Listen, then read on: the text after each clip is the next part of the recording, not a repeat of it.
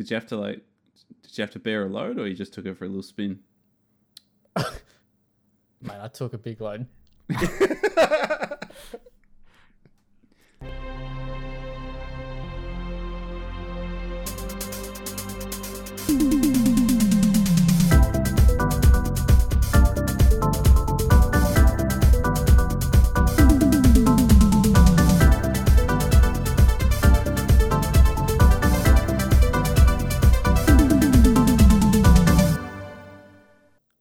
to the Well Played DLC podcast, Australia's juiciest gaming podcast.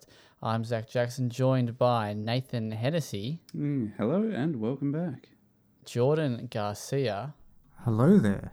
and joining us is a very, very special guest. Uh, big fan of the show, long time fan of the show, one of the OG fans of the show. It's the show himself, Buddy Watson. Long time, uh, long time listener, first time caller. How you going? Not too bad, man. I- I- Is this this is not the first time you've been on, is it? yes, yes, it is actually. Oh, really? Oh, I thought Yeah. we've uh, been on before. Oh, well, No. welcome for the first time. Yeah, shout outs to me. Shout outs to you indeed. Uh, good to have you on. Very, very excited to chat all things video games and Blue Heaven milkshakes with you because my man over here is a, is a Blue Heaven fan.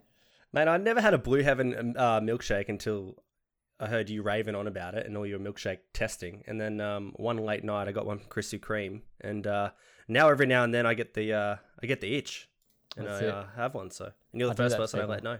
Thank you. I, I can take the Blue Heaven milkshake. It, you know, I draw a line at curry scallop pie though. Oh, I think I think the. I think the whole of the nation draws the line there as as what's been kind of uh, proven or disproven in uh, Nathan's world. I'm just glad there's a market for at least me. Look, I heard um ScoMo's campaign is based off of free s- curried scallop pies for all. So uh he's got Nathan's vote. oh, that makes He's got my enthusiasm, doesn't necessarily have my vote. uh, yeah, look, I yeah, it's you know, it's good to be that one person sometimes. Trust me, I know. It's- really? When are you ever the outlier on anything like that, Zach? Name one time aside from every time. I'm not gonna, mate. I could go on. We could have a whole show of uh, those one times. The but no, well played good- it's DLC good to- outcasts. It's good to have Buddy on. Uh, Buddy, you give us a quick thirty second intro of yourself. Uh, my name is Buddy Watson. I'm the host of the podcast Radio Watson, where we talk about movies, music, games, and all things pop culture. I drop uh, episodes that are usually kind of uh, not really news orientated and, and kind of evergreen. Uh, go back. I obviously did one with you recently, Zach, about uh, 30 Seconds to Mars and going through the discography and what a great band they are and ranking the albums and songs and everything and, and kind of do stuff like that. So uh, we won't talk about Jared Leto as a controversial figure in, in the world at the moment. Yeah, no. Um, yeah, so doing the podcasting stuff and also um, uh, doing the streaming now. Uh, Nice. My personal channel, Buddy Yeah, Watson. So doing a lot of that stuff. seen It's a lot of, a lot of good. nice. fun. Good to hear. Well, you have written for us before, which we'll talk about a bit later because it'll tie into what we're going to discuss a bit later in the news. But tell us what you've actually. Sorry, I should ask Nathan.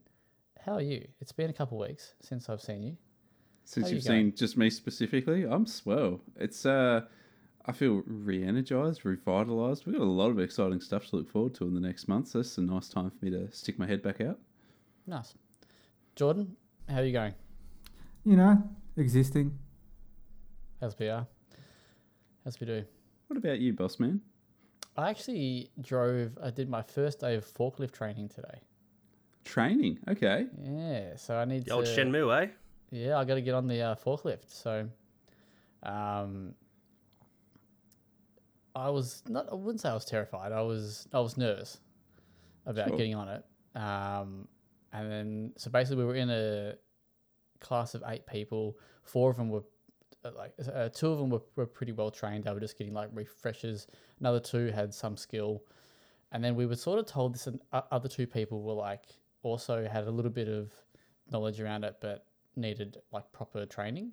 So we were like the shittest two in the class. So we had to go last. We like we had to wait for about three hours for like before we could actually get on the forklift, just waiting while other people did their tests and stuff. But the two people bef- like before us were like no offense to them, but they were terrible. They were terrible at this forklift, and I was looking at them going, fuck, this looks really difficult. Uh, but it's actually not that bad. It, it, it looks harder than than, uh, than what it is. I think if you can drive a car pretty well, I think you'll be fine. That's my take. Do you, do you think you could control a forklift with like a Dance Dance Revolution pad? No, He's not there yet. Not, Do you think you could drive a forklift with inverted controls? they, they are inverted. They are. Oh, I'm done. Um, so, well, at least the um, the fork bits are. So, yeah, there you go. Did you have to like? Did you have to bear a load, or you just took it for a little spin? Man, I took a big load. Uh, that's disgusting. Tell me more. We are a mature podcast now. Uh, no, but Cut that. s- yes, no, don't cut that. Keep that. The the people want the big. I'm gonna cut everything out around it, so it's just that for the entire so, podcast. Uh, so it's only day one. So it's day one of day three, uh, of three days. Sorry. Um, we did a lot of theory. We did like fucking five hours of theory first. We got a massive test I got to do. Got to pretty much For a pass it. forklift. One That's hundred percent. hardcore. Yeah. Well, it's like uh, a lot of it's safety related, pretty much.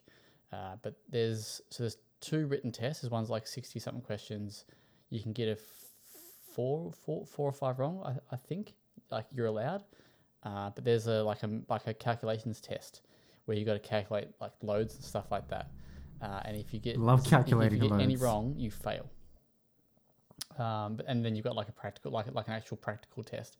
So the um, the calculations one is pretty much like uh, a pallet weighs this much. It's got this much weight of goods on it. Um, this is the uh, capacity of the forklift you're driving. Can you carry this p- pallet? Yeah. Basically, right? Yeah. Um, yeah. So they're pretty simple, but yeah, we'll see. do do you just respond with no? I'm not certified yet. No, I did not. But uh, you know, I did. I did take a a big load from the bottom and put it up the top. Um, it's actually a bit nerve wracking the first time, but it's all right. Hmm, It's all right. hmm. Anyway, I so you. forklift training. Uh, More involved than I thought. Yeah, so did I. Uh, but easier than what I thought in actual doing it. But anyway, uh, apart from that, I've been yeah, you know, okay. Saw my uh, dad for the first time in a few years Just over ever? over Easter. So not ever, no. But yeah, just over Easter. So that was nice. Moving stores in a week, so it's all happening.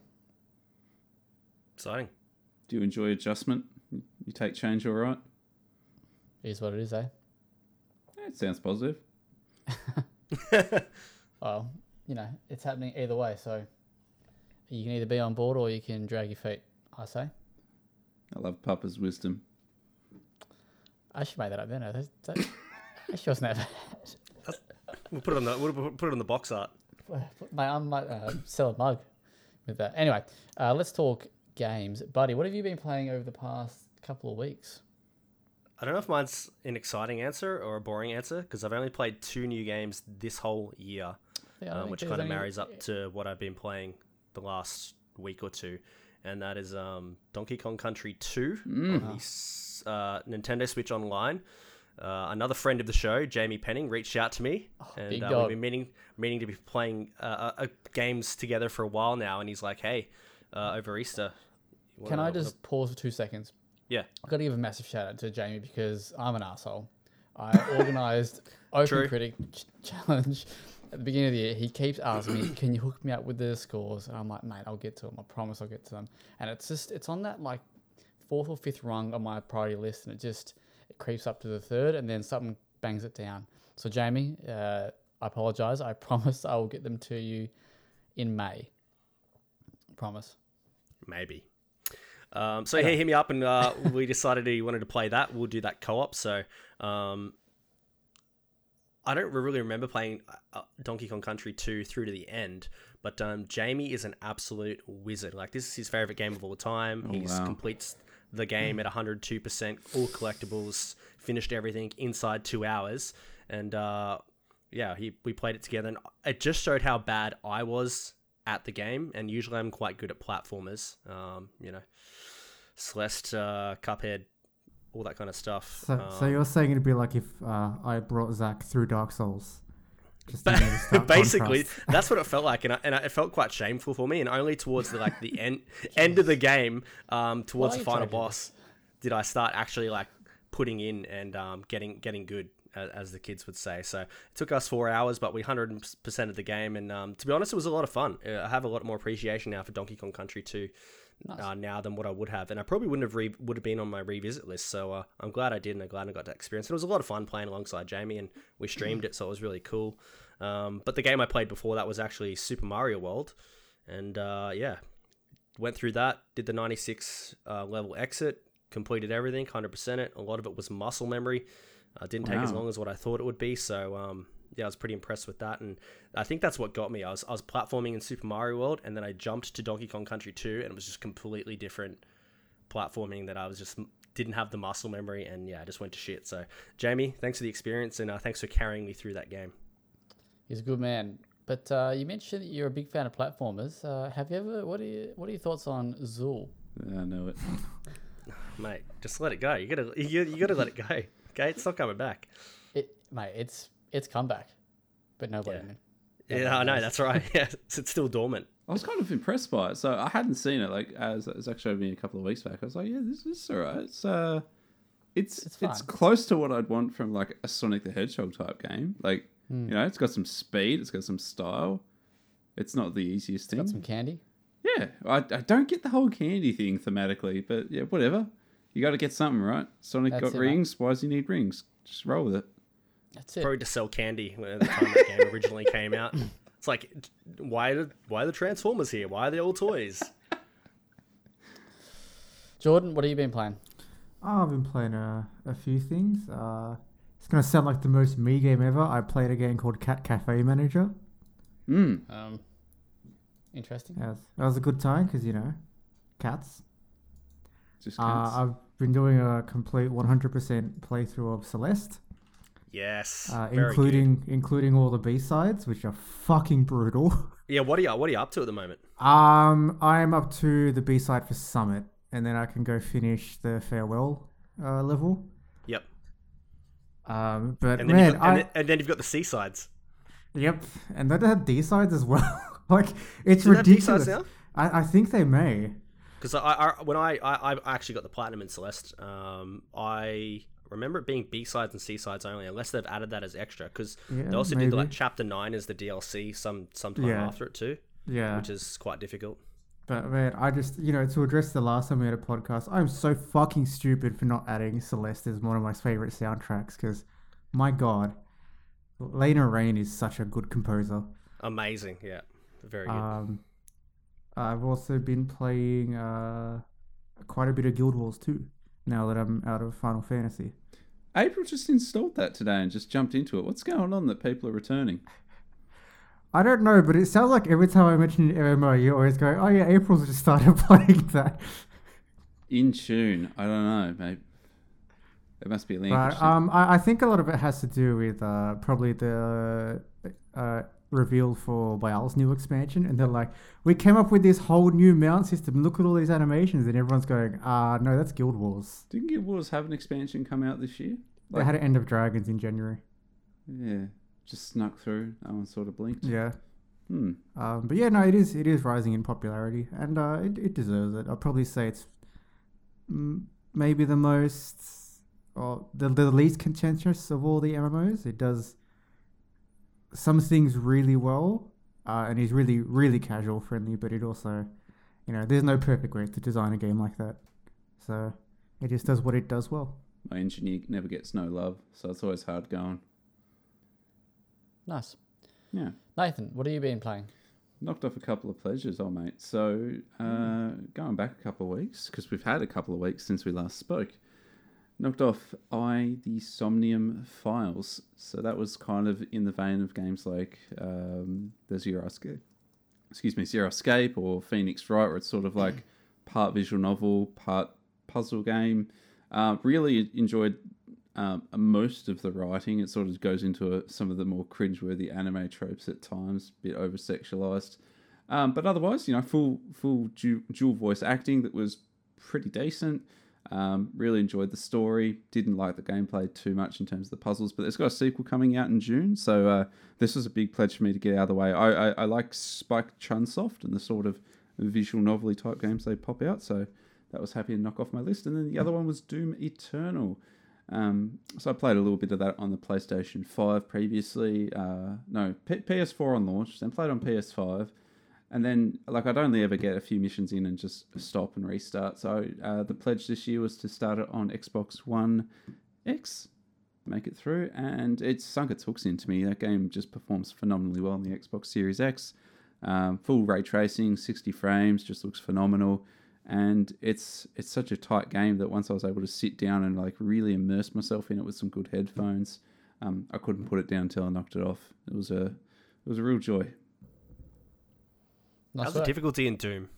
Yeah, the, the, I'm, I'm so pleased you asked that because in Doom Eternal, I, I played on the like the normal difficulty, but it doesn't feel like the normal difficulty you'd get when you typically come to a first person shooter, but rather it feels like a continuation of the normal difficulty in Doom 2016. So if you select normal and didn't finish the like Doom from 2016, it's probably brutally hard. Like it's expecting you to already have those basic skills, the jumping, the switching of weapons, know all the enemy's weaknesses, and just use it on the fly. So it, it was it, it was hard because I hadn't played 2016 since like 2016, but um, very rewarding once I did get my my stripes back on. Nice. Normal with a caveat. Exactly. Yeah, yeah, yeah. So no, absolutely no shame in easy if it's uh if you're rusty with Doom as it is and have come in um from the rain. But uh, I, I I loved it, particularly the soundtrack. Like I, it's yeah, Doom, Doom's got a very unique, heavy soundtrack that I don't think a lot of other games could really rival at the moment. Hmm. Have you played the Wolfenstein games, the new ones? Um, yeah, yeah, yeah, yeah. I liked them. I'm really keen to see when we're going to finally get like a proper sequel to the second because it it very much ends with a, a very hint hint cliffhanger. Like, hey, we're going to have more in the in the works. But I haven't played Youngblood, and I don't assume that necessarily fills the the sequel gap. It's a bit more of a spin off, right? Yeah. Doom's yeah. Doom Youngblood is the only Doom game I've played because I was wasn't uh, sorry Wolfenstein because I wasn't really attracted to the franchise um, with the gun mechanics more into more arcadey faster stuff and Yep. yeah I played that all co-op through with Dylan Blight shout outs and um, yeah just did not make me want to play any other Wolfenstein experiences and then the way Dylan was explaining it to me was like this is totally different to any other Wolfenstein experience or game that you've probably played before, and don't let this be an indication of what this is. And I think that showed with like sales at the time, with how um, little it sold. Well, I think on Youngblood release. was a bit of Isn't that damning? Yeah, um, but you have to play New Order or and the new Colossus. Both are phenomenal games. I also thought the Old Blood, the the spin off to the was, yeah, that was, first one that was really wasn't decent. Too bad. Yeah, wasn't too bad. Um, played any more Dishonored? No, no. Uh, it's still the more I think about it, the more I've reckoned with the fact that it really does stress me out to sit down and play that game. Yeah. And it's really something that was remedied with Deathloop, where I just feel like if I put a step wrong, I have to reload. Like I, I can't freely immerse myself in the game without mashing quick save and quick load fairly frequently, and, and it, that's more of a flaw of me than the game. Um, but it has been a bit of a, a bit a bit of a barrier. But I still want to. I'm almost at the end. I think I'm on the third last chapter, and every chapter has its own hook, and it's just so, such a thrilling game. Nice. Well, uh, a bit like you, I actually finished a pledge finally. Big one too, by the sounds. Yeah, you Ghost of finished Tsushima. Oh, oh, not Elex. No, not Elex. I'm fucking. I don't know what I'm gonna do there. How do you feel, though? To- Because I've got thoughts on Ghost of Tsushima once I wrapped, and I'd be curious to hear yours. Uh, I liked it. I really liked it, but it was wearing me down towards the end. Towards the end, yeah. Yep, is, is it that it fair. stopped having new things to chuck at you? Yeah, I thought the I thought the epic sort of like combat or the fighting uh, moments, like I thought they were really really good. Uh, It made you feel like an absolute badass and stuff, but there was too much busy work in the world that just dragged it all down. Yeah. Uh, and towards the end, you know, it's like, oh, I'm have to ride my horse all the way along here, and I see, oh, there's a standoff, and you kill all them. Oh, you then you ride another 200 meters, another standoff, and then there's another fucking uh, Mongol thing that you got to liberate or whatever they use in that game. Um, it was it was just too much, and Yeah. there's side missions, and I was like, I just want to play the. But I thought the the actual game itself was pretty good. I thought The, the, story the critical was okay. path, yeah. Yeah, I thought the the story was okay. Um, yeah, I thought it it looks it looks great on the PS5 too. Um, They made a PS5 too. yeah, Thank on you. the PS5 too.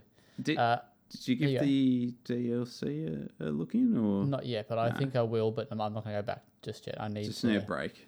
Need to play another open world game first. Another Before I open world game. I I really want to start like GTA. You know when you just want to shoot people, like you just All wanna, the time as a retail worker. Yeah. so, so you hate to admit it. In comes Buddy. like just I just wanted guns. Like lately, I've been frothing just zombie, and that's why um, Yeah, sure. I've sort of gone down this rabbit hole that we'll talk about it a bit later. Um, just really like really want like a good zombie game as well. Um, not that GTA's got zombies, but it sort of scratches that gun itch and stuff like that. Um, whereas, yeah, We'll get a crew didn't. together. We'll start going around and uh, robbing people. Let's do it. Let's do it. Like um, like an ambulance. We'll come back to that one, eh? We will. we will. Foreshadowing. Yeah. Um, yeah, no, it was good. I think eight, eight and a half is probably about where I'd land with it. There, there, there were parts of it that I really, really liked. Um, yeah, like there was some some brutal bloody moments in there. Like there was, uh, I mean, the game's pretty old, but I, I won't go into detailed spoilers. So if you don't want to hear, maybe turn off for like thirty seconds. But um, when one of the main characters dies, um, and that probably doesn't give you much hint as to who I'm talking about. Maybe, um, uh, yeah, like one of the it's sort of towards the end of the game, and it's sort of that happens. You know, I thought I thought that was quite. I didn't expect that, um, and then right at the end. So, how many people here have finished the game? yes. Uh, I got through the first island and then I uh, I gave it a ditch. Yeah, Yeah, it's, I don't care about spoilers at all. yeah, it's not your kind of game, Yep. It's Yep. not a buddy game. Jordan. I finished it. Yeah. So right at the end, did you save or kill? Or sorry, spare or kill? Um, well, I did two playthroughs, so I did both. Fuck, fuck you. But my initial one was kill. Fuck yeah. Nathan? Yeah, I I honestly can't remember. I find if you're given the moral choice, like right at the end of a game, that's supposed to be pivotal, I usually just roll my eyes and go with whatever. Like I, I usually don't put too much thought into it. It just kind of grates me. Like I feel like the ending should be earned on the basis of what I've achieved up to that point, not a not a flip of a coin at the end.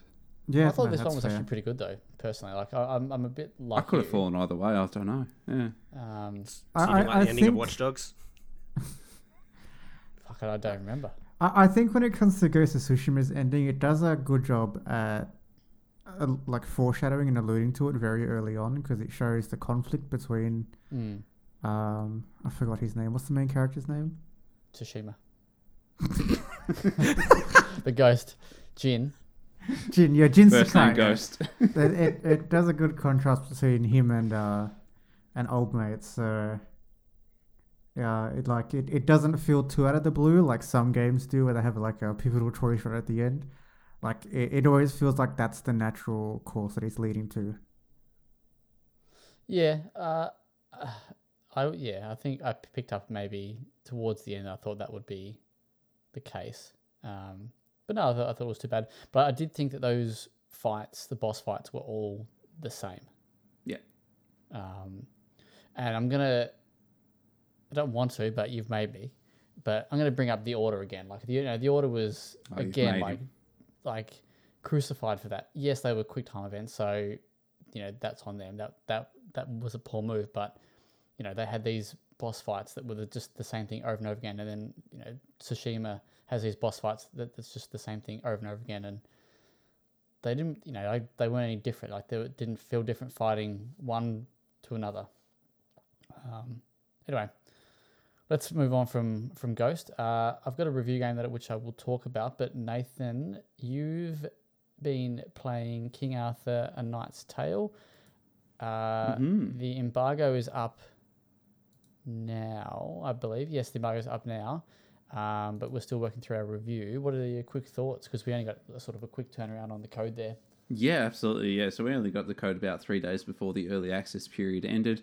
It's a super interesting game. So on paper, I think the game sounds phenomenal. It's this game that's got all these elements that you'd see in games like Dungeons, uh, Deep, what is it, Deepest Dungeon, and other sort of management games. So you've got this overworld sort of management of Camelot, where you get to sort of assign your round table to different functions, whether it be managing the uh, church or managing the sort of training grounds and stuff like that. And then um, as you take your troops or your round table through missions, they might, you know, get severely damaged and therefore traumatized, earn these sort of negative traits, and you take them back home and sort of uh, let them rest at the church and recover.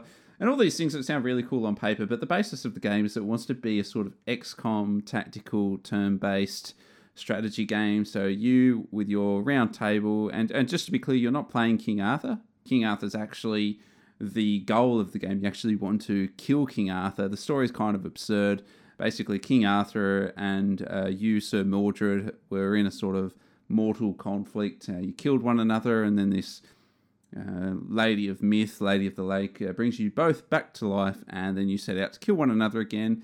The the plot is about as complex as that. You meet a whole bunch of uh, Arthur's knights along the way.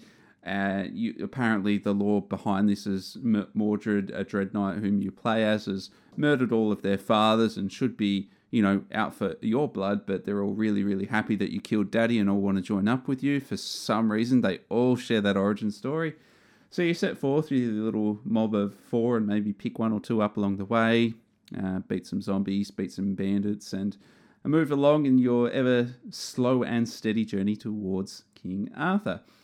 And look, it's all nice. Um, it does what it says on the box, but at it's very basic. It's not a whole lot going on. So yeah, you've got these systems of loyalty and where you can have these sort of positive and negative traits, but you don't see, you won't discern any impact of anything that occurs outside of combat, outside of the core of the game, within the core of the game. So you've got these two things. You've got this overworld management where you're managing Camelot and sort of trekking the way across Avalon to try and hunt down King Arthur, and then you've got these sort of little zones that you enter, kind of somewhat like Mario versus Rabbids uh, Kingdom Battle, where you navigate about, pick up a few collectibles, some items, um, and then sort of find your way into these encounters. Turn based, you hide up against walls to earn some extra defense and things like that. But the thing is, there's very little, very, very few times do you actually need to strategize. Your heroes, on, at least on normal difficulty, are so overpowered out the gate. They've got armor on top of armor on top of health. There's like three different health systems, so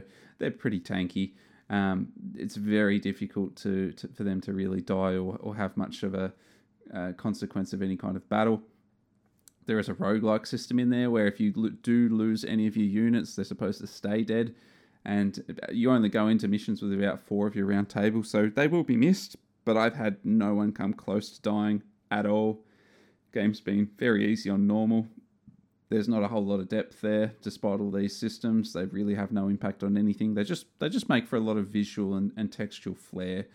Um, I'm I'm thinking that this is a game that's kind of suffered from stretch goals, like too many stretch goals. It was a Kickstarter game. Uh, I haven't looked into the Kickstarter page, but I suspect that all these systems, loyalty systems, etc., are probably stretch goals. They've put them in, but with no real implementation. They're just there to say that they're there. So, all in all, it's a game that I'm I'm enjoying, but uh, wouldn't wouldn't recommend to anyone. There's not a whole lot happening. Yeah, right. That's a bit sad because I've been quite keen for it. Um, Yeah, and, and look, you might get a couple of hours of enjoyment out of it, Yeah. but it's it's going to be like a long game. I'm ten hours in, and I'm still in the first act. I think there's four. Jesus. Yeah, because I actually got a code as well, um, which I was going to try and boot up, but just haven't uh, haven't found the, the time just yet. Um, all right, cool.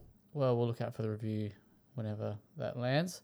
Uh, speaking of reviews that aren't ready uh, that I can talk about, uh, Winter Ember uh, from Melbourne's Sky Machine Studios, which I've mentioned previously on this game and uh, sorry on this game on this podcast. Uh, yeah, so it's from Blowfish and uh, the Melbourne studio there. It's an isometric thief uh, style sort of game set in like a Victorian era, uh, very like winter, very grim, very bleak sort of um, setting. Now, the thing that we've got to talk about quickly, and Nathan, you can join in here on this conversation, is that it starts off with a Brilliant. bizarre. That's well, that's definitely another word for it. It's a bizarre anime cinematic that um, is just it's something else. It just like, you you watch that like if someone said to you watch this, and then tell me what you think is going to come next, you would not expect that this style of game is coming after it. No. Um, it's very cringy, very cheesy, um, poorly voice acted. The writing is terrible. Um, but yeah, so the story essentially is that you play as this Arthur Atarius or something like that. Um, I should know I was playing it last night. Uh, and your family is murdered um, overnight, and you, uh, as a result of the house fire, you get severely burnt, but you get saved. Like you, you, yeah, like you, you get saved, and eight years later, you return to basically find out what happened and you know kill the people that uh, did this to your family, and, and that's pretty much it. But but yeah, so it's an isometric sort of stealth game where you basically creep around the streets. You can choose a bit like in Dishonored and stuff. You can choose to either kill everyone or you can you know knock them out, kind of thing. I've just been killing everyone, don't care. Um, anyone anyone who comes across me dead. Uh, you've got a sword, so you can. Uh, but the combat is. I was actually quite. I gave this game a little bit of praise when I previewed it. Like I was quite sucked in by. it. I thought it was quite cool and. But after playing through what I'd already played, and then I've played this game for maybe 15 hours now. How about just let me just jump jump on Steam. Right, Steam, Steam, Steam, Steam.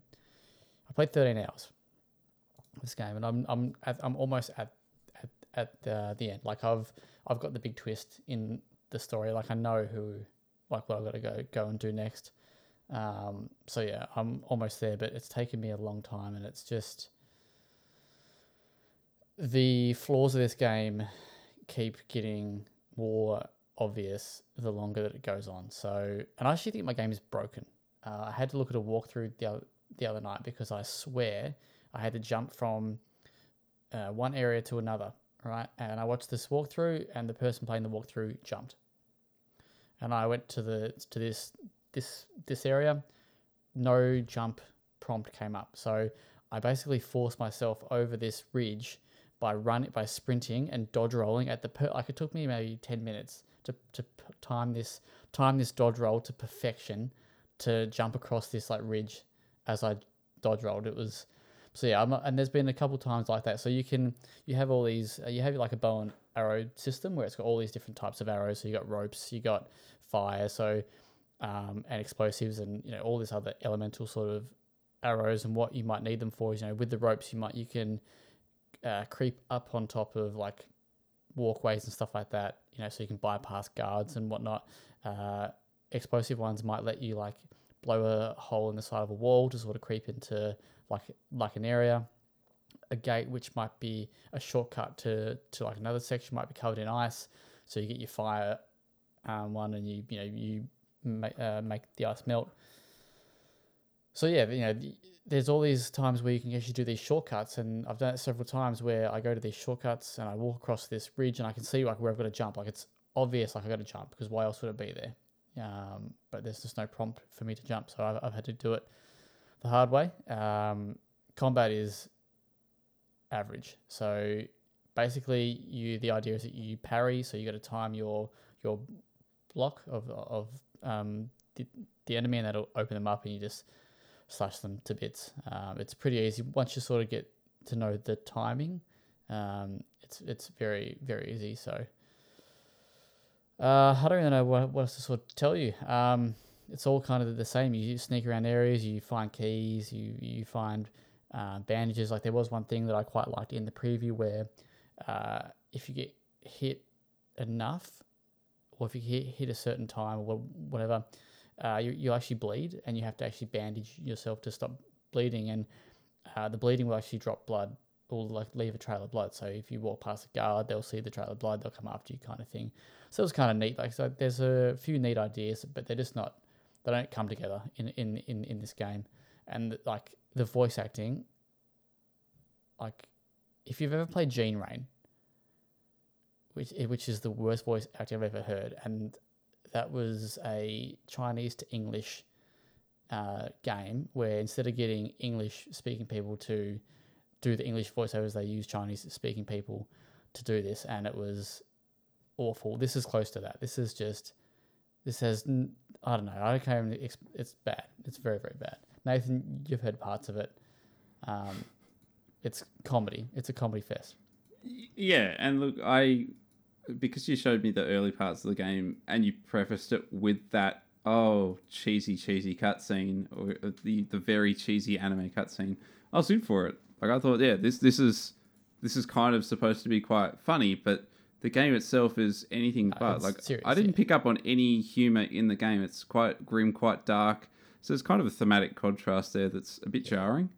And there's a couple of times where the main guy will try and you know be funny and he'll deliver lines, but they're just Yeah, nothing lands. lands like Um, a sack of rocks. Yep. Yeah, I'm just waiting to roll credits on this on this bad boy now. And I, there's actually there was a boss fight, and and that was again like it had a cool idea, but it was just poorly executed. So you had to use your arrows to shoot uh, like gas. Uh, was it gas gas valves or something like that? Anyway, gas valves, and it would like you know it would shoot the steam, and he would like uh, and you have to go and attack him, and that, yeah, but. Like, like the idea was kind of cool. That's great for people listening at home. It was just poorly done. Anyway, um, I'd probably give it a five and a half. That's probably that's probably where I'm going to land on this. I really thought it'd probably be a six to six and a half, but yeah, it's actually it's got it's got a nice little soundtrack. The soundtrack's okay. It's a bit grim, but um, one thing that I do actually really really quite like that that, it that it does.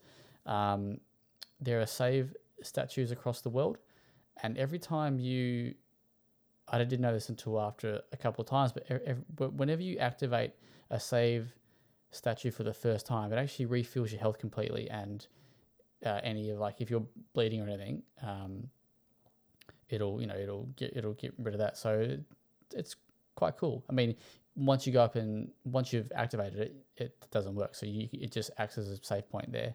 But uh, yeah, like there were a few times where I kept pushing through, even though like I was bleeding and I was my health was quite low, even though I got shitloads of, of health potions. But you know, I thought I'm gonna come up to a, save point soon, so that was always you know that was neat. Uh, and there's a skill tree, but the skills are kind of junk. I don't, I don't really know what the, the skills are. To be honest, There's one that's like uh, expands your parry window. That's pretty much the one that I've upgraded the most. And there's They were almost Um, all passive from memory. yeah, there's like pickpocketing speed.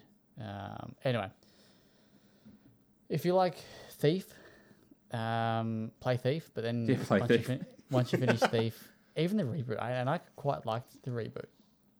Uh, I didn't love it, but Yeah, that's not a enjoyed it. controversial opinion coming from you.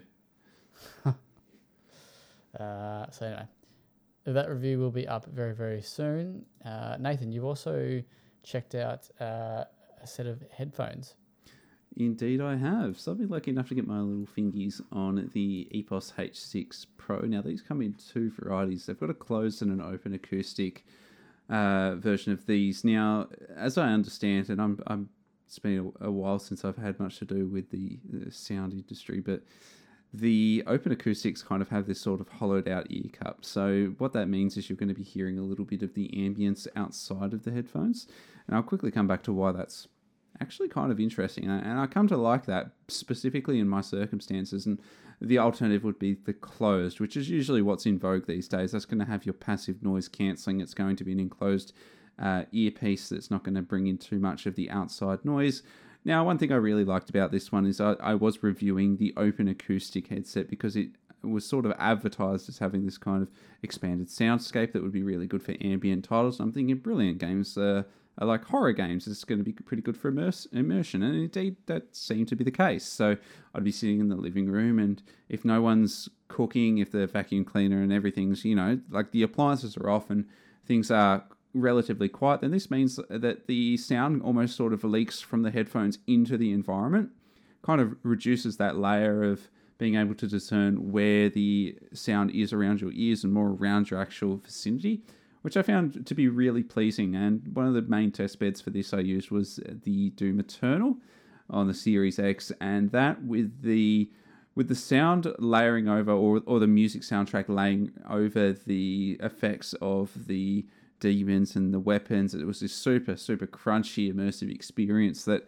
I could not play the game without the headset, and I had played the game previously without it. It it did elevate the games that I was throwing at to enough of a level that I wanted to use the headset consistently. Now, my final verdict on this is this is I'll be this is something I'll be pairing with my consoles. You know, um, my living room's typically the quietest space in the house. April gets quite excited while she's playing The Sims, so we leave her in the spare room.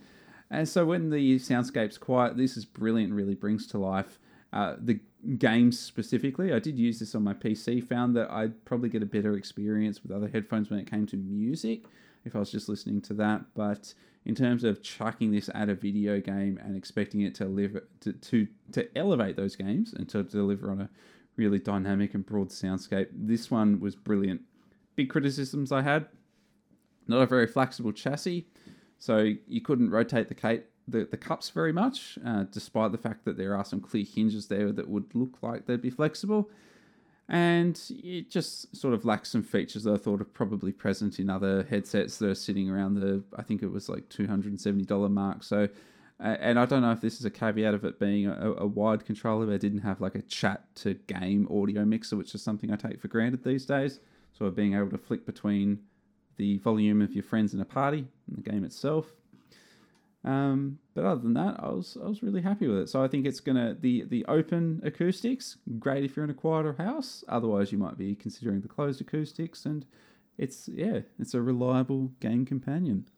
How much is it? Do you know off the top of your head? Uh, let me just have a look. See, I do have the RRP here. It's currently going at about 259 RRP, but I'm aware that a lot of Australian vendors at the moment currently have it on sale for as little as one ninety nine. Nice. Hmm. Very cool. Uh, all right, you've got one more quick thing that you can talk about because uh, was it last week? Yeah, yes, it was. I believe it was very early Tuesday or Wednesday morning for us in the previous week. The Saints Row customization preview that was revealed about 5.15 a.m. in the morning. So this was really nice. Uh, so this is where we get to see what I, I went into this thinking, yeah, we're going to see the character creator for Saints Row, and that's going to be neat and all because Saints Row's always had a pretty cutting edge character creator in terms of an open world action game. They've always let you sort of go free willy with the types of um, body features that you have, and they've never really been too restrictive in uh, sort of gender markers. Like you can absolutely throw like female uh, voice voice lines and genitalia at what might be considered a masculine body. Like they just kind of let you go crazy with that, and they and they're quite happy to do so. Uh, what I really like about this is it looks like they're going back to a sort of Saints Row two slash three era of sort of groundedness, whilst also being very tongue in cheek. So we also got to see some. Uh, other than the character customization, which was really neat in terms of now we have uh, free and open asymmetry. So you can uh, play with bodies in terms of the the right side doesn't necessarily have to match the left, so you can have some quite um, very characteristic looking facial expressions that are just worn by your character on default as, at the very least, but you can be trading in skins uh, with different kinds of textures. So a favorite that I saw in the preview was having this kind of moving galaxy, this sort of cosmos going across your skin uh, while still being able to suit up over the top. Uh, they also introduced things like a, a customization for weapons. So that's not just uh, necessarily applying like a decal to a weapon. That's also like customizing the appearance of the magazines and the handles, grips, the barrels and scopes of the weapon, different color schemes or different patterns. So there's a lot of freedom there. But also just chucking out the the model for the weapon entirely. So they showcased, I remember specifically uh, melee weapons. So if you had a sword, for example, you could be swapping that out for an umbrella or a big old leg bone or, a golf club and just That that's the less imaginative. It was more interesting when I saw that they were swapping out um, rocket launchers for guitar cases and things like that. So there's some room there, um, but I think that will be limited in terms of the presets available. I think certain weapon classes have a very limited amount of different models that they can use. The character creator will allow communities to access different preset skins. I'm a big fan of that. I typically don't spend too long in character creators. I like to either randomize to find some find something that clicks or pull something interesting from someone else's game. And I think the last big one for the the customization showcase was the vehicles, which was probably the big surprise for me. This isn't just again swapping out decals like you would with uh, weapons in other games, but this is removing the hood, taking off the, the the roof of the car, swapping out the engines, changing out the tires, having the tires rubber band from the vehicle itself to be used as weapons, blades off the tires, ejector seats, uh, absolute madness. And then you're dealing with different kinds of kits for the cars as well. So there might be like off-road kits that you might want to chuck out, upgrade kits that are going to, you know, boost its sort of torque. You know, chuck on some nitrous. There is a lot that you can play with here. Uh, you wouldn't you wouldn't go so far as to necessarily say this is something that you see in a racing sim, but this is probably going to be the most depth of customization we've ever seen with regards to vehicles in an open world game, and I think that's really exciting. And it looks to be something that they're really, really narrowing down on. So, yeah, customization more so than any of the other Saints Row seems to be a given. But I do like that it's in a sort of grounded world that we might see in two or three, and actually be able to utilize those cars, weapons, etc., in really cool ways. Nice. Hmm. Buddy, have you seen the trailer for this, or have you seen any of the Saints Row customization stuff? Not customization stuff. I just want to know how like big you can make the dicks. I guess that's everyone's question. Yeah, I and look, I can't remember, but I know it was something that appeared in the customization. They would have like they maybe didn't verbally acknowledge it, but it would have been in the footage. So I imagine it's just a slider deal. But of course, they're going to want to, I believe, different answer, but I believe they'll also be swapping out some melee weapon models for. I, I want to say dildos are probably making a reappearance. And I know that was That's was- not surprising in the yeah, Saints Row yeah, I mean, when Saints Row 3 thought that up, that was like, oh, so scandalous and so funny. And then I guess it's kind of a joke that we all kind of come to expect now. yeah, exactly. Yeah.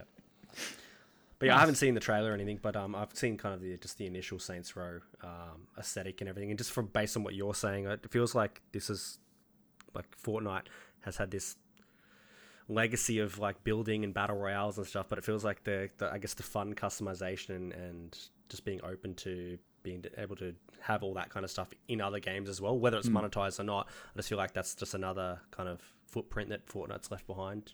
yeah, making your mark. Very nice. Well, that comes out. August. August 23? 23? Is it? It is. Yeah. Good on you. I'm keen. I'm more interested than I was. Um, but yeah. I also, mean, yes. Open world game. Do I need another one? Probably. After this year, you know, bro. It'll, it'll be on Zach's uh, next year pledges. That's it. Yeah. All right. Uh, let's move to Jorts talk. Do you want to talk about Jorts very, very quickly? Ooh. Sure. You threw it me Jordan, good time. Jordan, you wanna you wanna tell us what you're keen for this month? Uh, well, my big ticket Well, item May, is uh, sorry. Is uh, Salt and Sacri- Salt and Sacrifice. Yeah, boy. I'm a big fan of Salt and Sanctuary. Uh, I did the review for um for Well Played back when it released. What was it 2016? That's a while ago, yeah. Yeah, yeah. I, I love the game. I I've done quite a few playthroughs of it. That was one of the Uh, first big Souls like, so wasn't it? Like that sort of kicked off the the imitation trend, didn't it? Uh, I wouldn't say they kicked off the imitation trend. Um, At least in two D, perhaps. Lo- Lo- maybe over 2D, Lords of the Fallen kind of kicks it off by going, "Hi, here's how you Yeah, don't make a, here's how you don't make a, a clone." Um, but yeah, no, it's really good. I'm super excited for it because like Ska Studios did a fantastic job. Uh, Loot River looks pretty cool. This one only came onto my radar because uh, old mate Skill Up shared it, and I had a look. and I was like, "Oh, this looks pretty dope." What was Uh, and Loot River. Right. Uh, and Trek to Yomi because you know everyone's keen for that in May. Nice.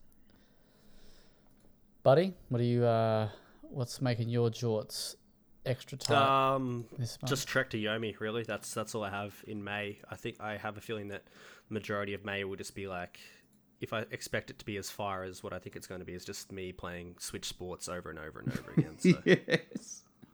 Just Trek to Yomi comes out, play that, platinum it, love it, and then uh, back to Switch Sports. I think. I think that's how my month's going to go. nice, Nathan. Yes, I'm. I'm actually really excited for May because I think there's a few little nuggets in there that's going to get my attention. Uh, I agree with Jordan. Salt and Sacrifice is going to be one that's on my list, but I haven't played the uh, previous one, Salt and Sanctuary. Uh, Hard Space Shipbreaker. I'm a sucker for a sort of sci-fi simulation in space. The issue is, is as many as I own, I don't play them. It's one of those sort of games or genres that I really envision myself enjoying if I ever actually put the time in. Uh, Sniper Elite Five. I've I actually quite enjoyed the Sniper Elite series. I fin- I've only finished two. One is irrelevant by today's standards. Um, three I kind of liked in so much as it reminded me a lot of Metal Gear Solid Five, and I've not played four at all. But Four you know, is a very good DirectX 12 benchmark. yeah, does it does it look good while it's playing? I think so. I don't know. I've only seen He it hasn't used in played. He's just benchmarked it. Look, Sniper Elite Five. If it if it just builds and expands on what made those those previous games so interesting, I think that'll be a a, a good snack. Eiyuden. I'm going to presume it's a Eiyuden Chronicle, which was a spin off a game that was kickstarted. Uh, Rising is the subtitle. Uh, so this one's coming to Game Pass, so I'll be looking out for this. Uh, this is again, it's a spin-off of a Kickstarter game that I think was made to succeed or be a successor to the uh, titles. I could have butchered that one, but anyway, we're we're talking in the realm of uh, turn-based tactics, and this isn't quite strictly that, but it's enough to get my keenness. And Warhammer 40k Chaos Gate Demon Hunters, very big mouthful. Uh, I think this might have been a, a turn-based tactical game from memory. That's usually all it takes to, to make my radar. I'm, I'm not crazy on Warhammer 40k. I've had my time with them, but um, yeah, whatever genre this game was in, I can't quite remember. It seems to tickle me, so maybe I'll be tickled by it in late May. I think it's early May. Anyway, that's my shorts. Very tight. Nice, nice. Uh, for me, uh, Trek to Yomi as well. The one of the games I'm super keen for, uh, nearly would be in my most anticipated. I think it, pro- it probably would have been in the honorable mentions, and that's uh, Vampire the Masquerade Swan Song. It's actually done by uh, a Big Bad Wolf. Now, do you know what they have done in the past? They've Yeah, huffed Red and Riding Hood. puffed and they've blown the house down. Fucking hell. You both went with Little Red Riding Hood jokes. um, close. They did the game called The Council, which I loved from And that's just the Red Riding Hood spin off. three or four years ago. Um, so yeah, it's this like narrative driven. Uh, sorry, this like narrative RPG where you do like uh, dialogue battles kind of thing, and um, yeah, it looks like they're keeping that sort of style for this. I need to read up on uh, Vampire the Masquerade. So if anyone's got a good primer for me, let me know. That's May 19, so very keen for that one. And then there was another game that I said I was keen for, but I can't remember what it was. Uh, Jordan, what was it? Sniper Elite 5. It was Sniper Elite It 5. was Sniper Elite 5. Good one. On Game Pass too. I actually might check that Is out. it actually? No, no, yeah, it's it's on Game Pass. So Sniper Oh, Elite hell or yeah. Um, I reviewed I think four and three, at least four. I know I did. I don't four. think you reviewed 3. I don't ever recall seeing 3 show up on, World- on it might have been Dune and Game Bro at the time, actually. That's Maybe. right, four. I don't remember. Maybe a seven. Yeah, rough. Yeah, I mean, good enough, right? I see. I'm. Look, you're either a sniper ghost warrior or you're either a sniper elite kind of guy. I'm a Um, Sniper Elite guy then. Just they're okay. Like like they're just third person shooters. And then you know um, what's that game that they did out? Stranger Things. No, not Stranger Things. What's that? Strange Brigade. Yep. Which is basically sniper elite mechanics, but like a four player. Well, you know that was fun. Like they're fun I- games, but I Are you sure you reviewed Sniper Elite 4? Yeah, it's not on the website because it, we haven't transitioned it from the. Yeah, yeah. Ah, because I found funny Zombie though, Army bec- 4. Very different game.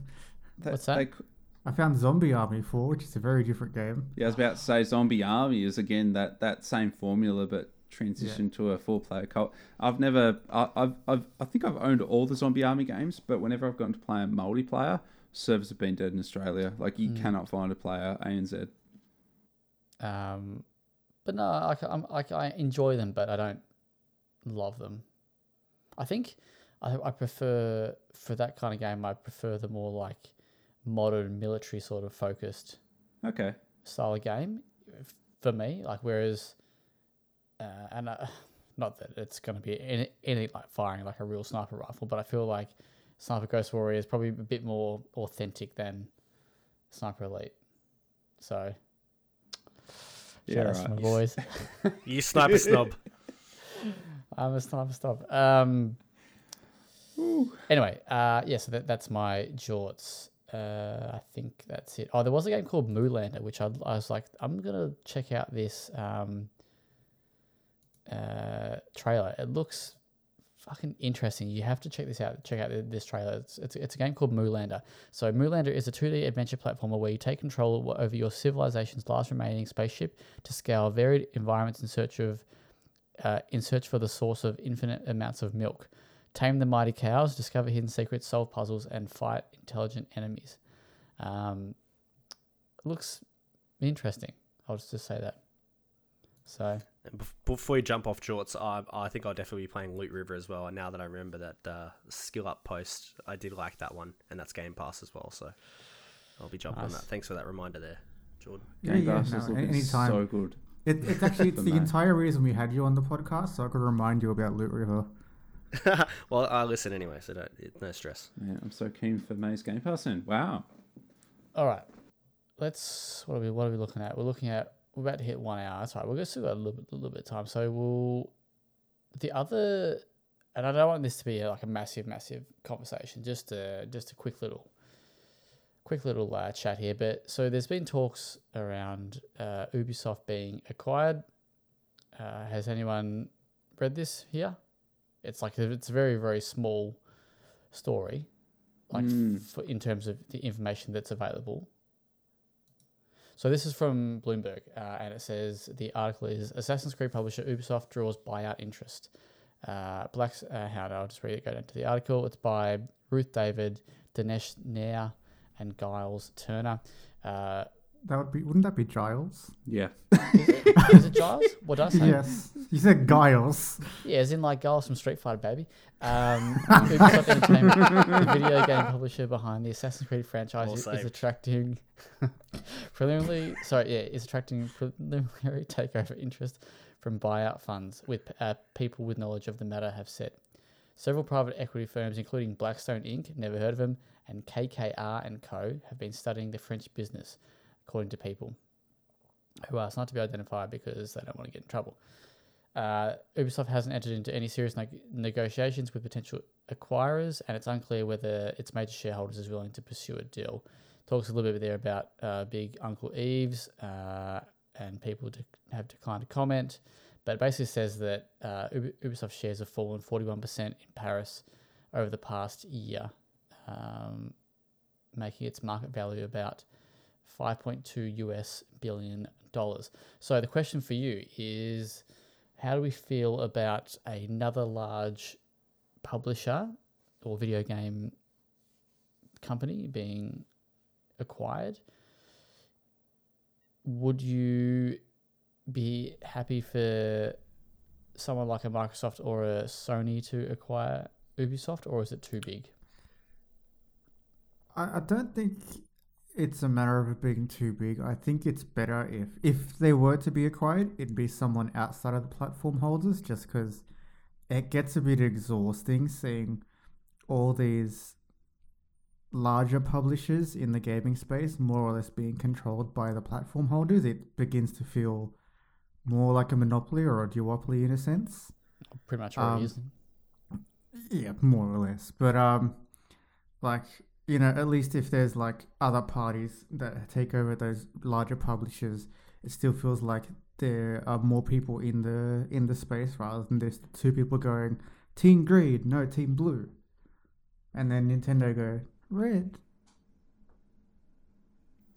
And then Playdate go Jeff. yellow. but yeah, yeah, I, I I wouldn't be opposed to it if it was someone that isn't the platform holders.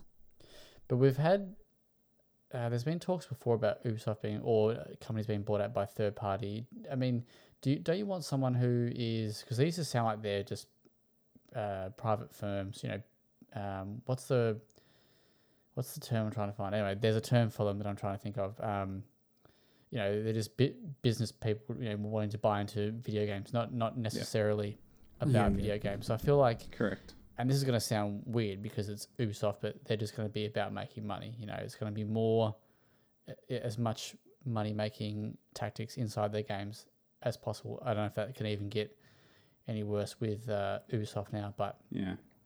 but there, there's been a bit of stink around Ubisoft lately, though. Like, just their games just haven't. I feel like they're not. Uh, they're not as that hype isn't quite there as much, and every project they kind of t- seem to do it get- either gets delayed, it gets cancelled, or it's flops. Uh, unless it's like Assassin's Creed, and even then, it's just too big. Yeah, it, it just it feels like mismanagement on top of mismanagement. They just need to go back to making games and not making money. He says games. He means Splinter Cell. N- not Blacklist. Hey, I'd take. Um, they did that other game that one time. I'll Yeah, think about it. That they, one. They did The Dark Crew. Watch. I think. That's Oh, I did the the crew baby. Oh, oh see, I, I didn't mind that. yeah, but if you actually spend any time playing Forza Horizon, No, I have not played Forza yet, but I want to. Like the crew was okay. I, the crew's okay, and then you I play Horizon. I wouldn't like, say I love ah, it. shit! Like this is this is it. Um, yeah. but yeah, like I agree with you. I think th- they're kind. I, I feel like there's a bit of a assumption at the moment that a takeover means a creative shake-up, that things are going to change course for the better. There's going to be some uh, institution of innovation, but I don't. I I'm, I'm becoming less and less confident about that. You know, that, that's an assumption that we make when we're optimistic.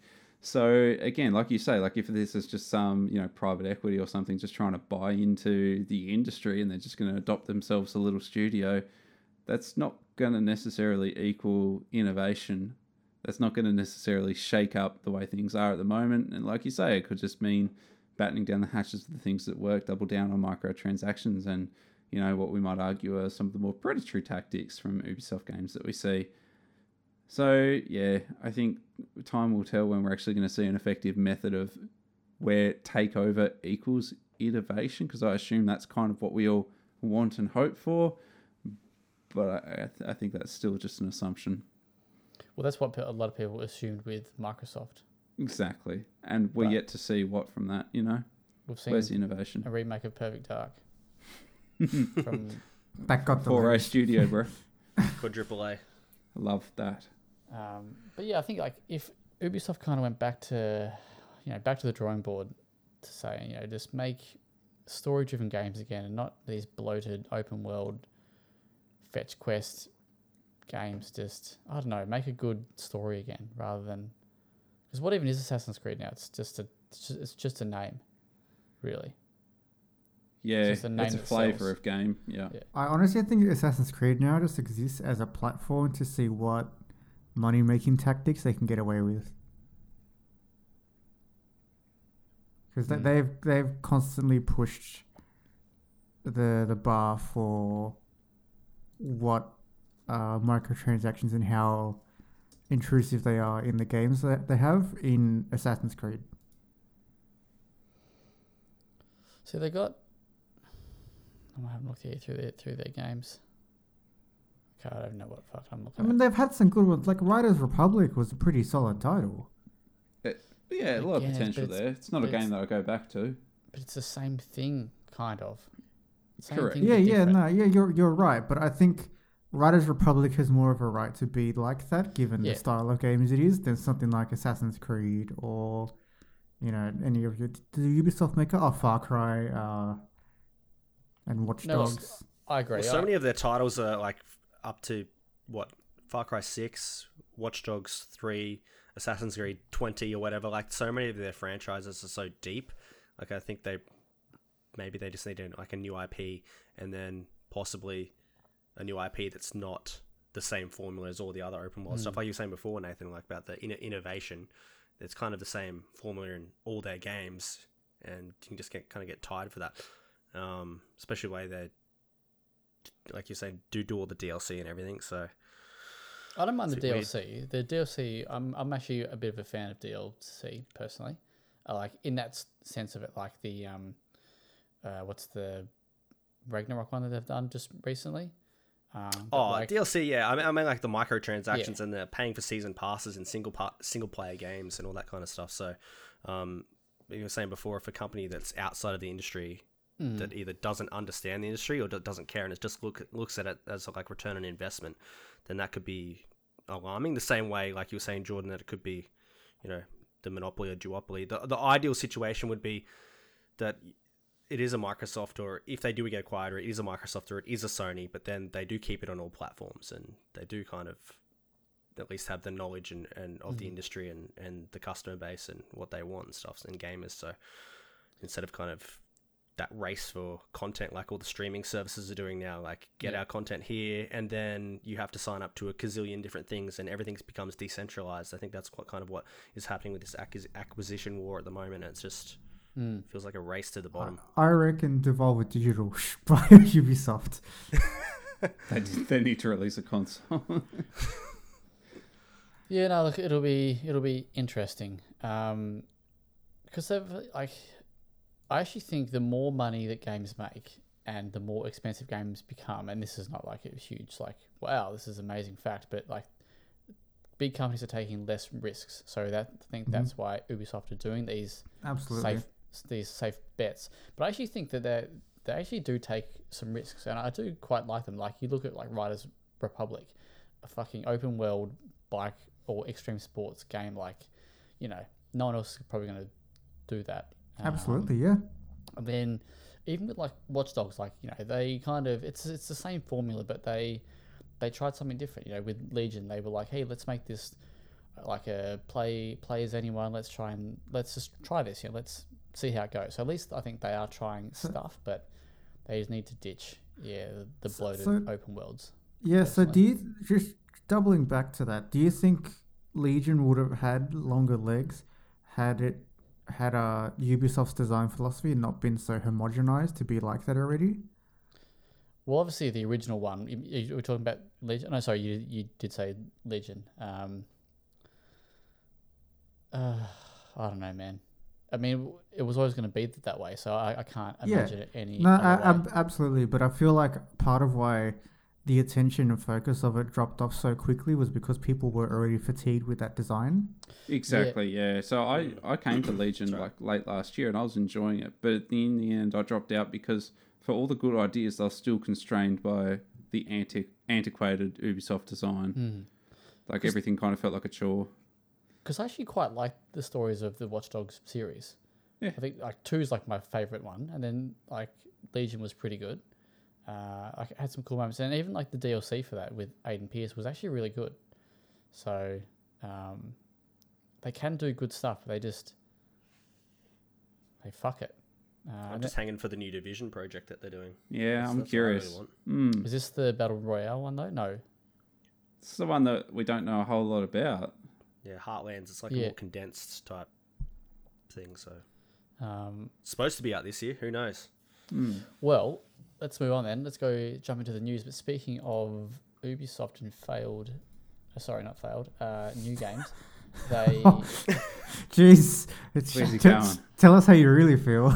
sorry, I got confused between a game that failed and a game that got announced. So they've actually announced a new game called Project Q, uh, which is um, where are we? Uh, the game which Ubisoft, so this is from uh, Rock Paper Shotgun. So Ubisoft playfully confirmed over the weekend that they're working on a much leaked MOBA dubbed Project Q, tweeting, "So we heard you." The game which Ubisoft insist isn't a battle royale, despite its strong resemblance to other battle royales that shall remain nameless, is still in early in development. Ubisoft have now offered up registration for testing and updates through Ubisoft Connect. Um, I feel like they do this dumb shit like this though, like Hyperscape, Hyperscape, whatever that other game was. You know. I would. I am actually bummed that Hyperscape died because that was actually a really fun battle royale, and it had some good ideas, and they just they didn't follow through with it. Speaking of other games that got that again, like very very different. Like they do these wild ideas. The rollerball one, roller. Where the hell is Roller Champions? Roller Just bring it. Like, come on.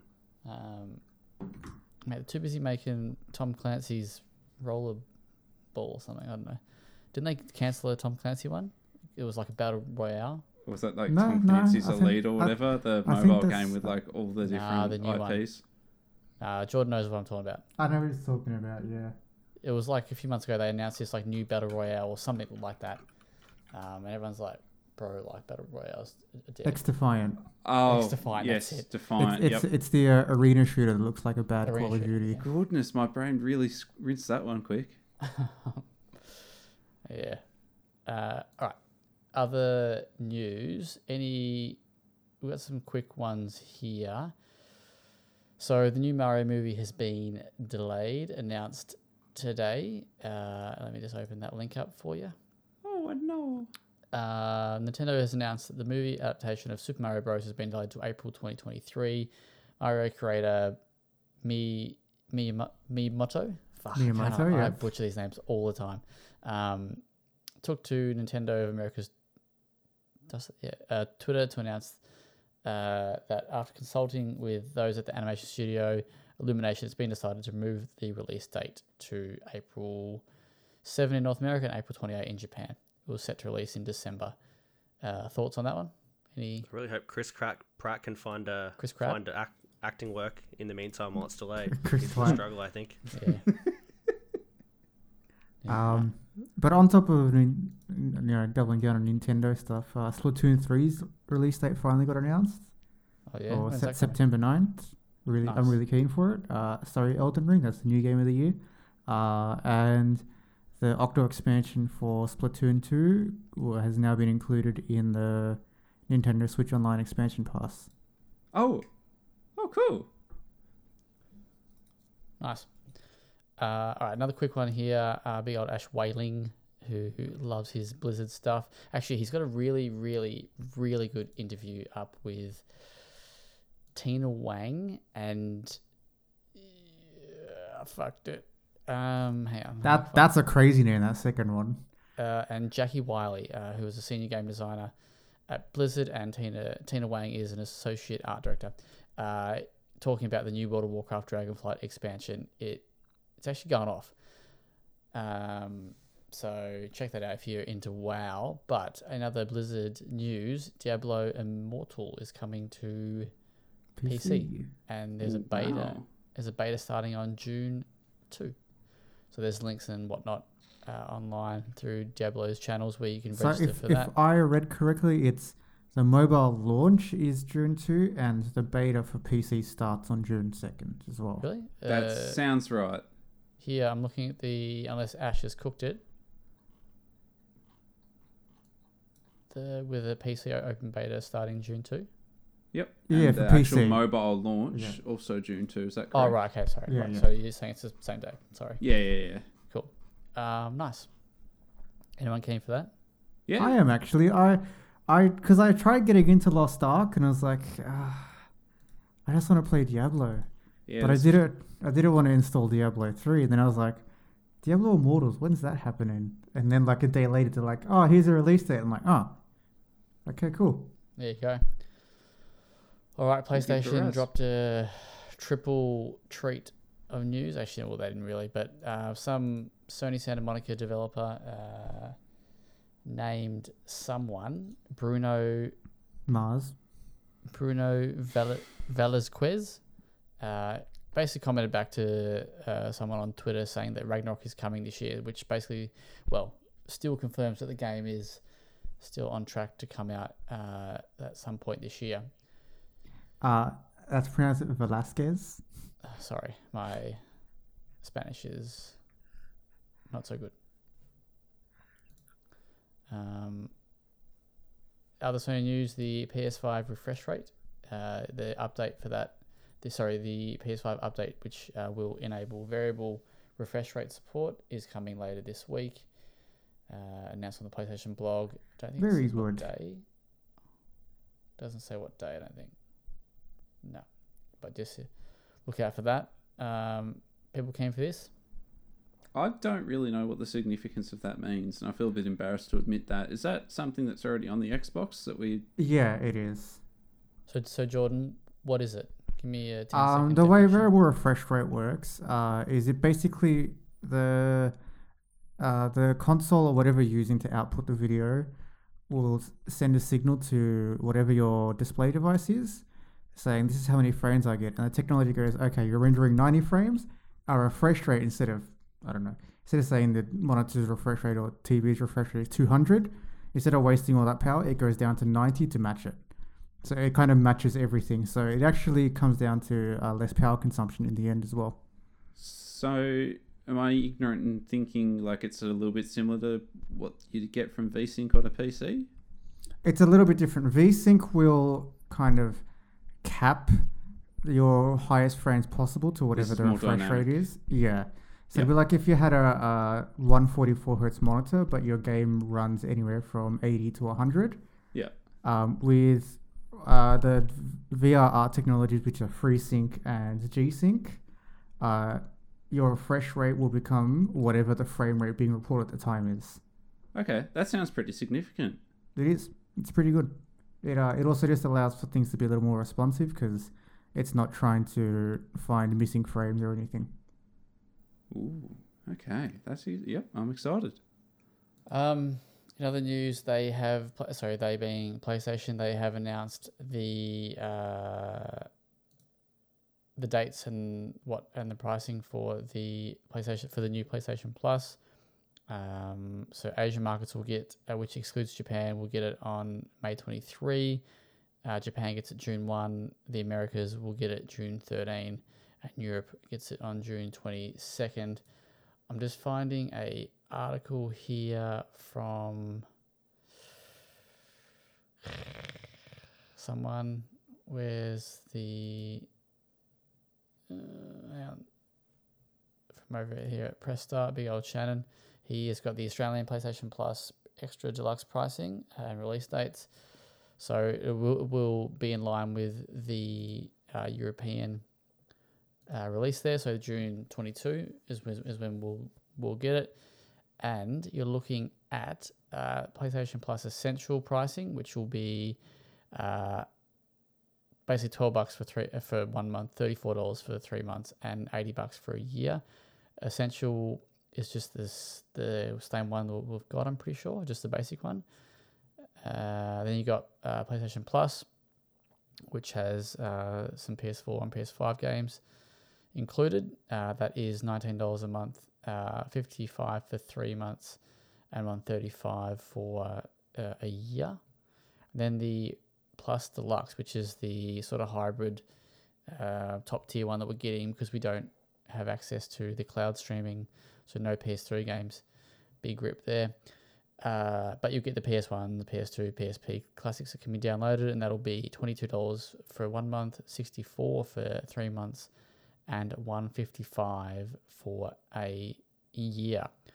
And that's actually a fair bit cheaper than uh, Game Pass Ultimate, which is about $191 um, for 12 months. So, It is a bit weird to compare those though, because it's um, yeah.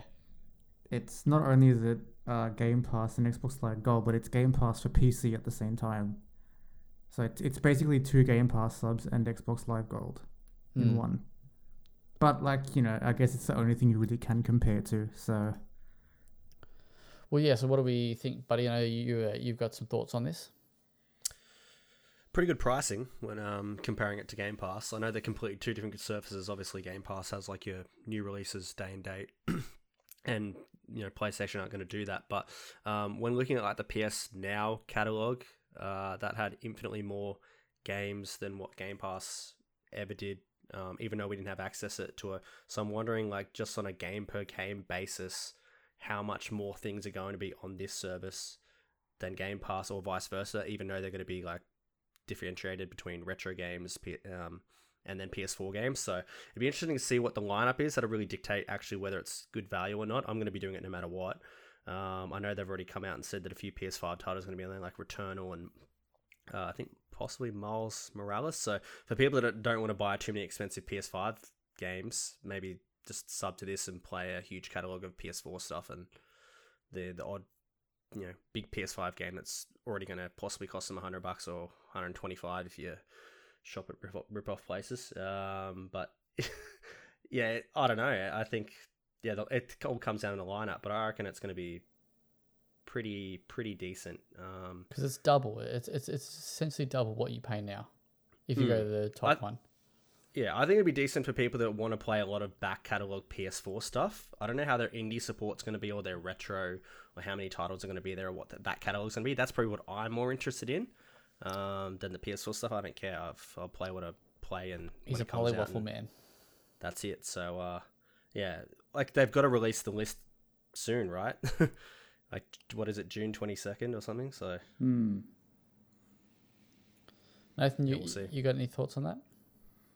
No, much the no. same as Buddy. Yeah, uh, it's really going to come down to the catalog, as he says. But uh, I hadn't actually thought, yeah, like numerically speaking, the amount of titles we're going to get on that is going to is going to overshadow Game Pass. Um, I'm, I think probably the big one for me is just seeing how those older games perform on the new system. I'd expect that they run flawlessly, but just making sure that they do. I'm worried that it's just going to be like Nintendo straight like emulation and no. That's been rough, it, hasn't it? Yeah, and it, like even if it's a good emulator, the fact that you look at Xbox and what they do with backwards compatibility, and you know it, they play and look better and it's and, a, and just run better, an like natively. yeah, significant upgrade without having to do too much and the, have the infrastructure to do that. That's probably the only worry. Doesn't really worry me because I'm, you know, like I said before, I'm playing older games now that are not up-res. I'm playing Donkey Kong 2 and Super Mario, so uh, mm. it doesn't really, I don't really give, care about the upgrades or uh, if it's going to look better or run better. But um, some people might might have that like uh, rose tinted glasses on and like, oh shit, this isn't the this isn't the nightmare creatures that I played when I was growing up, Zach. That's it. What if what if that'll be on there? We can email Sony now. We can. We can. We'll uh we'll have an answer for you next week. I'll make sure I troll the internet. Uh, Jordan, any other thoughts? Mm, no, not really. Okay. We already know how I feel about stuff like PS Plus and Xbox Live Gold anyway. You love it, yeah, I know. All right, a couple more quick ones. Uh, so, as I mentioned before, I was I'm really fiending for a good uh, zombie game, and I've got high hopes on the day before. Uh, and I did have a comment. Sorry, did have a comment. Did did have an article uh, couple a couple weeks ago that just sort of you know, and I was, we sort of talked about it. Me going you know in, into the depths of the internet. Well, I've I've divin divin I've dived even further uh, this week and just I've just kept up to date with the Discord and the Steam forums because you just never know. You never know what you could hear on the grapevine. And uh, there's actually a pinned post in the in the official Discord um, from one of the head mods, right? And before I was like, "Yep, I'm going to take this as um, gospel, I kind of, you know, it did look like a little bit of searching, and it, this guy's legit. You know, this person is definitely the head mod. Like, he's the person who made comments about how the websites were actually just down for maintenance, but you know, they're both back up. Well, one of them's back up, the other one's actually locked behind a password now. So he says that they, you know, they're doing upgrades and stuff. Um, so you know, I, I called them out for those being expired, and he was like, "No, nah, you know, they they're going to be back up soon, and they were. So he, you know, he's he's got he's got this post pinned in Discord that basically just says that. Um, to those wondering if the game will come out, yes, it will come out. Uh, to those wondering about new information, soon we'll get it very soon. Uh, and then another moderator actually confirmed uh, a couple days ago that uh, when someone asked about um, if the game is still coming out in June, and this this mod basically uh, said yes, the game is still coming out June twenty one. Uh, and then, um, yeah, just just some stuff I found from the Steam forum. So there was actually one of the game's developers posted on the Steam forums back in March Um, this must have been pushed further down where I was looking last time, but um, you know, looking for volunteers from Thailand to reach out and speak about the game. So it's promising signs. It's, prom- it's promising signs, but Is it? Is that what you call promising signs? Because Zach, this has got Blue Box Game Studios and Abandoned written all over it. I'm nah. sorry, mate. we've There's no way this is coming out June 21st. we've 21st. seen. Or Yeah, possibly it is this year. it isn't. okay? I don't think it's coming out at all Look, this year. you say that If about. it comes out this year, I will Uber Eats you a Blue Heaven fucking milkshake. I think. I think I'm. Gonna, I'm gonna believe. I'm gonna believe it's gonna be June. June. 21 But if it doesn't, you've got to Uber Eats me a Blue Heaven milkshake. this year, Yes, year. all right, we'll take that deal. Let's. All right, good. No chance. Zero chance, mate. Yeah, I'll put it in my notes app. Um, man, I I I never forget a blue heaven bet. Uh, no, I'm. What about you, Nathan? What, you want to get into this action? I'm lactose intolerant, mate. comes out as blue hell. So what that does. Um, anyway, Ah, no, look, um, look, these people ap- appear appear to be in the know. At least the big head mod does. So they say new they, they say news is coming soon. So I mean, I wrote that I expect a delay, so that wouldn't entirely surprise me. But they still seem pretty bang on that it's that it's coming. Anyway, we'll see. All right, quickly, other news. There's a new Apex Season 13, uh, Bangalore or something or other. Adam's not here to, to talk about it, so uh, there's a big article on the website. It's news about it. Um,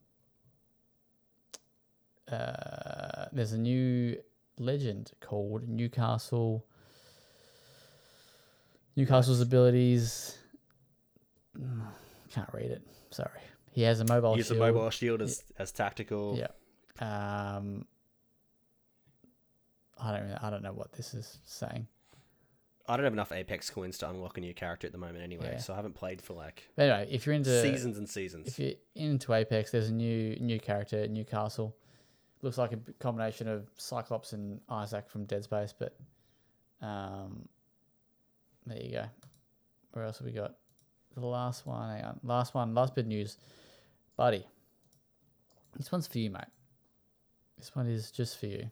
So, Formula One 2022 has been announced with new features and a July release date. Now, you actually reviewed F1 2021 for us. That's right. What did you give it? 8.5? 8? Nine, maybe? Oh, gee whiz. Did I give it eight point five or Come to well play where you get a big score no matter what. Um, no, that's other websites. But I actually played the game and reviewed it, and um, yeah, it was quite good. It was actually really good, especially for a newcomer for myself. you, you Um, gave it when it comes 8.5. to yeah, comes to driving games and specifically simulated driving games. Um, definitely a lot more approachable. Last year's title was for people that haven't played sim games. This year, I'm a bit worried because of EA's acquisition of Codemasters and what that's going to do possibly to the engine. And I know that last year's Breaking Point, which is almost mimicked like Drive to Survive type story mode, they don't have that in this game, which is actually quite a cool like story thing to go through. And then the other thing that they're kind of touting. Um, the whole like customizable hub show off supercars clothing and accessories and all that kind of stuff and podium pass and things that drivers would access outside of their life as as as an F1 racer and just the racing side of it i'm worried that that that is a big red flag or a yellow flag or a double yellow waved flag uh, for possible mo- like microtransactions Or loot boxes, or- baby.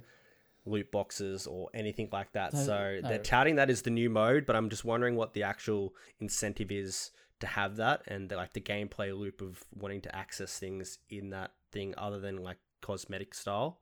So I'm a little bit worried. Like um, I'm not sure if I'll pick it up. I still got last year's title, but uh, the appeal of the new tracks and and maybe if the the engine's good and um, if it, if it runs a bit better, I guess like we've had a, a bit longer on, on next gen consoles or current gen what they are now. So I'll, I'll probably wait a little bit more for reviews. I'm op- optimistic, but uh, al- al- also realistic with what's happened with the changes. So Okay. we'll see. Did, did, did you ever play the new Grid game?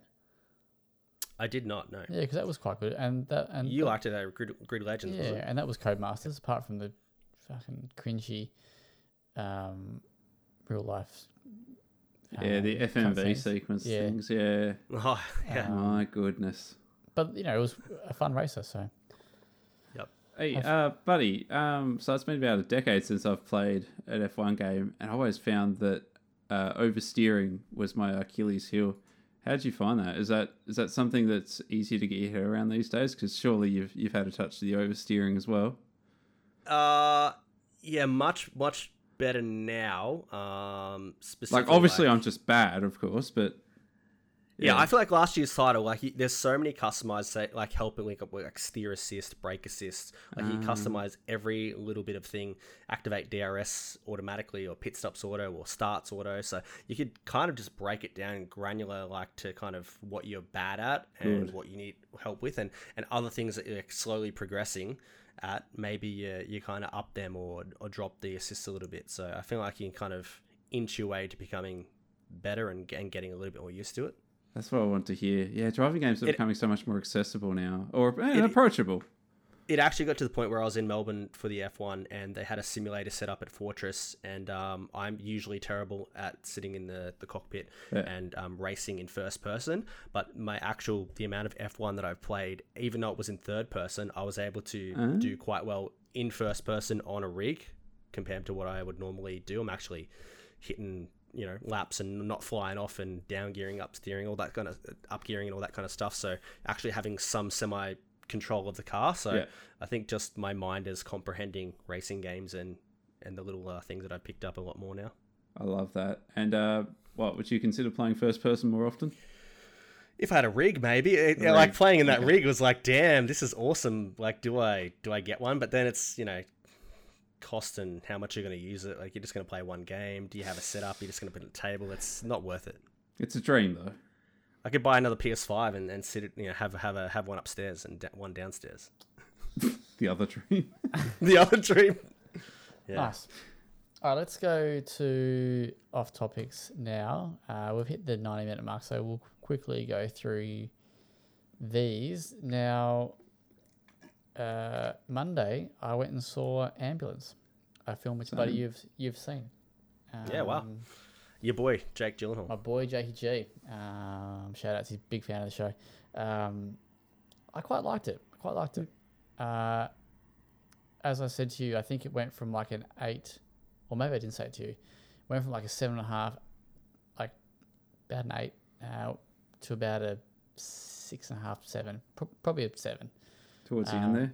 It just dragged on a little bit too long. I think did. it may went from eight. I've, have you seen it too? Yeah, yeah. nice. That last half hour for me was a little bit of a pain, but everything before that was a like you know speed 2.0, right? Yeah. It was good. Yeah, yeah, Um, definitely was. Yeah, and you know, I think the the main three actors were really good. Uh, they had good chemistry.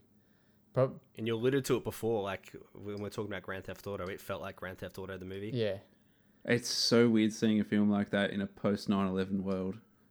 Like these guys are just absolutely tearing shit up, and there's just you know a few cops on the beat might chase them down, but you know they're not they're not rolling in with the heavy tack or anything.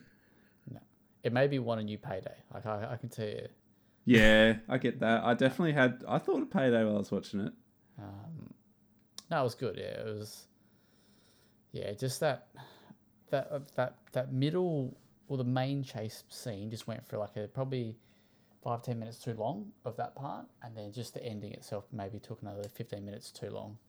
Yeah. Um, so if you cut out that twenty minutes, but it was, hey, it was it was tense. Like I, I remember watching this being like, this is fucking tense.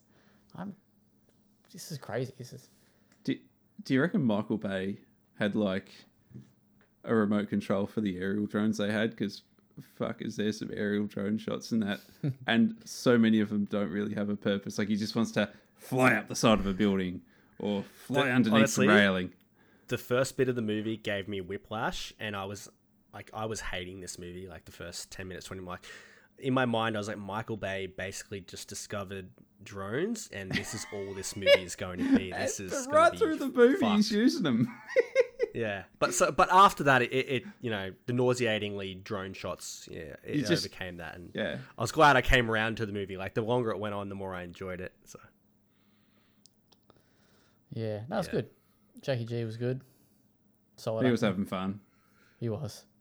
He was like a cartoon character. He was. Maniacal. He was. It, it If actually- it wasn't for like the PG thirteen rating, like America, you just know he would have been snorting coke off screen. Like that would be his character. But of course, they had to cut that. Instead, he got um, fire fire extinguisher on his cashmere, mate. Um, Oh, yeah, that was rough. it, it actually makes me want to go and watch uh, Nightcrawler again. Oh, Yeah, good choice. Yeah, I, you know what I did? I watched The Rock afterwards, and I decided that The Rock's a shit film.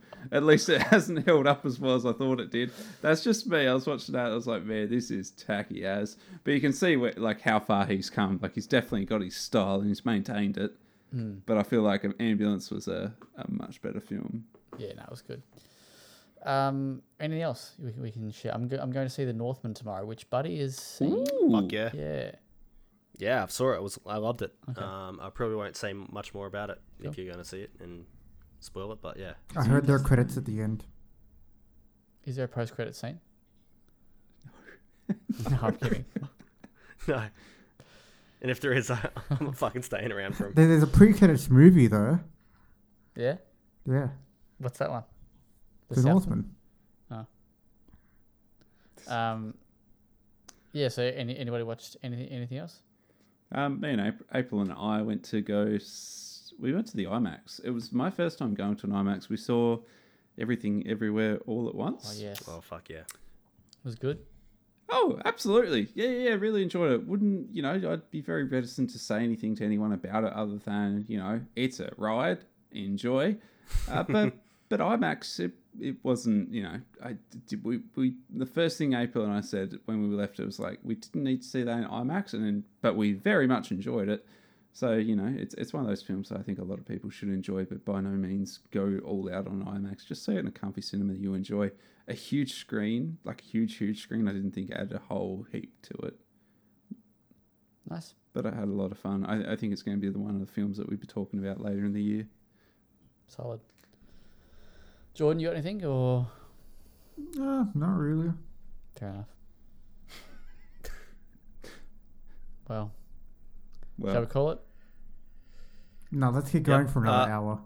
Also, see unbearable weight of massive talent with Nicolas Cage. I It won tickets to that. Yeah. Fucking Nice. fantastic! It is an instant Nicolas Cage classic. Nice. Um, it almost like bordered the line between being too self-aware and cheesy, but I feel like it like was just perfect. Hey, quick, quick question before we wrap up. So, um, so I, I got a couple of tickets to go see that. I want to watch a couple of Cage movies beforehand. Uh, I've rewatched uh, The Rock. Name me three films that you'd suggest watching beforehand. The Wicker Man. The, the Um, Wicker Man. I don't know, like uh, possibly based on the film or just in general. I'd say based on the film actually, because I'm I'm curious. I want I want to go in prepared for the film, like because I know there's going to be some. Oh, maybe a young Cage movie like Raising Arizona or something. Yeah, yeah, yeah, yeah, yep, yep, Um, Con Air. yeah, yep. Got that one You've ready to go. Rock, you've seen The Rock already, and then possibly something. Kick uh, ass. I got that one with like the the Scorsese one with De Niro, but that's probably a bit too left field. Yeah, hey, watch that. Like, yeah. Or Mandy for a good time. Yes, yeah, I need to rewatch that one. Don't know how relevant it is into this film, but yeah, if you want to get just It's a still good fun, time, right? Mandy. Yeah. and uh, maybe Zach will watch Pig Blood next time we chat to him about Yeah, it. Pig's Hey, great as well. Tell you what, if you watch Snake Eyes, I'll watch Pig. Snake Eyes is fucking fantastic. I haven't seen I've got that on Snake Eyes. DVD and behind me. Do you? He's a cartoon character, bro. What? Nicolas Cage. Oh. Yeah, he's uh, wild. Anyway, um, is that it? Are we calling it? Yeah, go for it, mate. All right. Uh, thank you for tuning into this week's episode of the Well Played DLC podcast. You can check out all the content on www.well-played.com.au. Buddy, thank you for joining us. It's been a pleasure and an honor to have you on. Where can people find you on social media? At Twitter, uh, on Twitter, sorry, at Buddy Watson twelve, uh, Radio Watson, or on Apple Podcast, Spotify, all good podcast services, and uh, over on Twitch at Buddy Watson. Leave a review, subscribe, like, share, do all that stuff for our. yeah, Uh, gorgeous you, man You don't have yeah. to. I don't care. I do. I care. Do it for me. Yeah, go listen to Zach's episode where he discusses the uh, origins of Well Played. Please do. It's a it's a great. It is a good listen. chat, actually. It's a good time. All right, cool. Nathan, Jordan, Farewell. farewell. Ciao. Nice.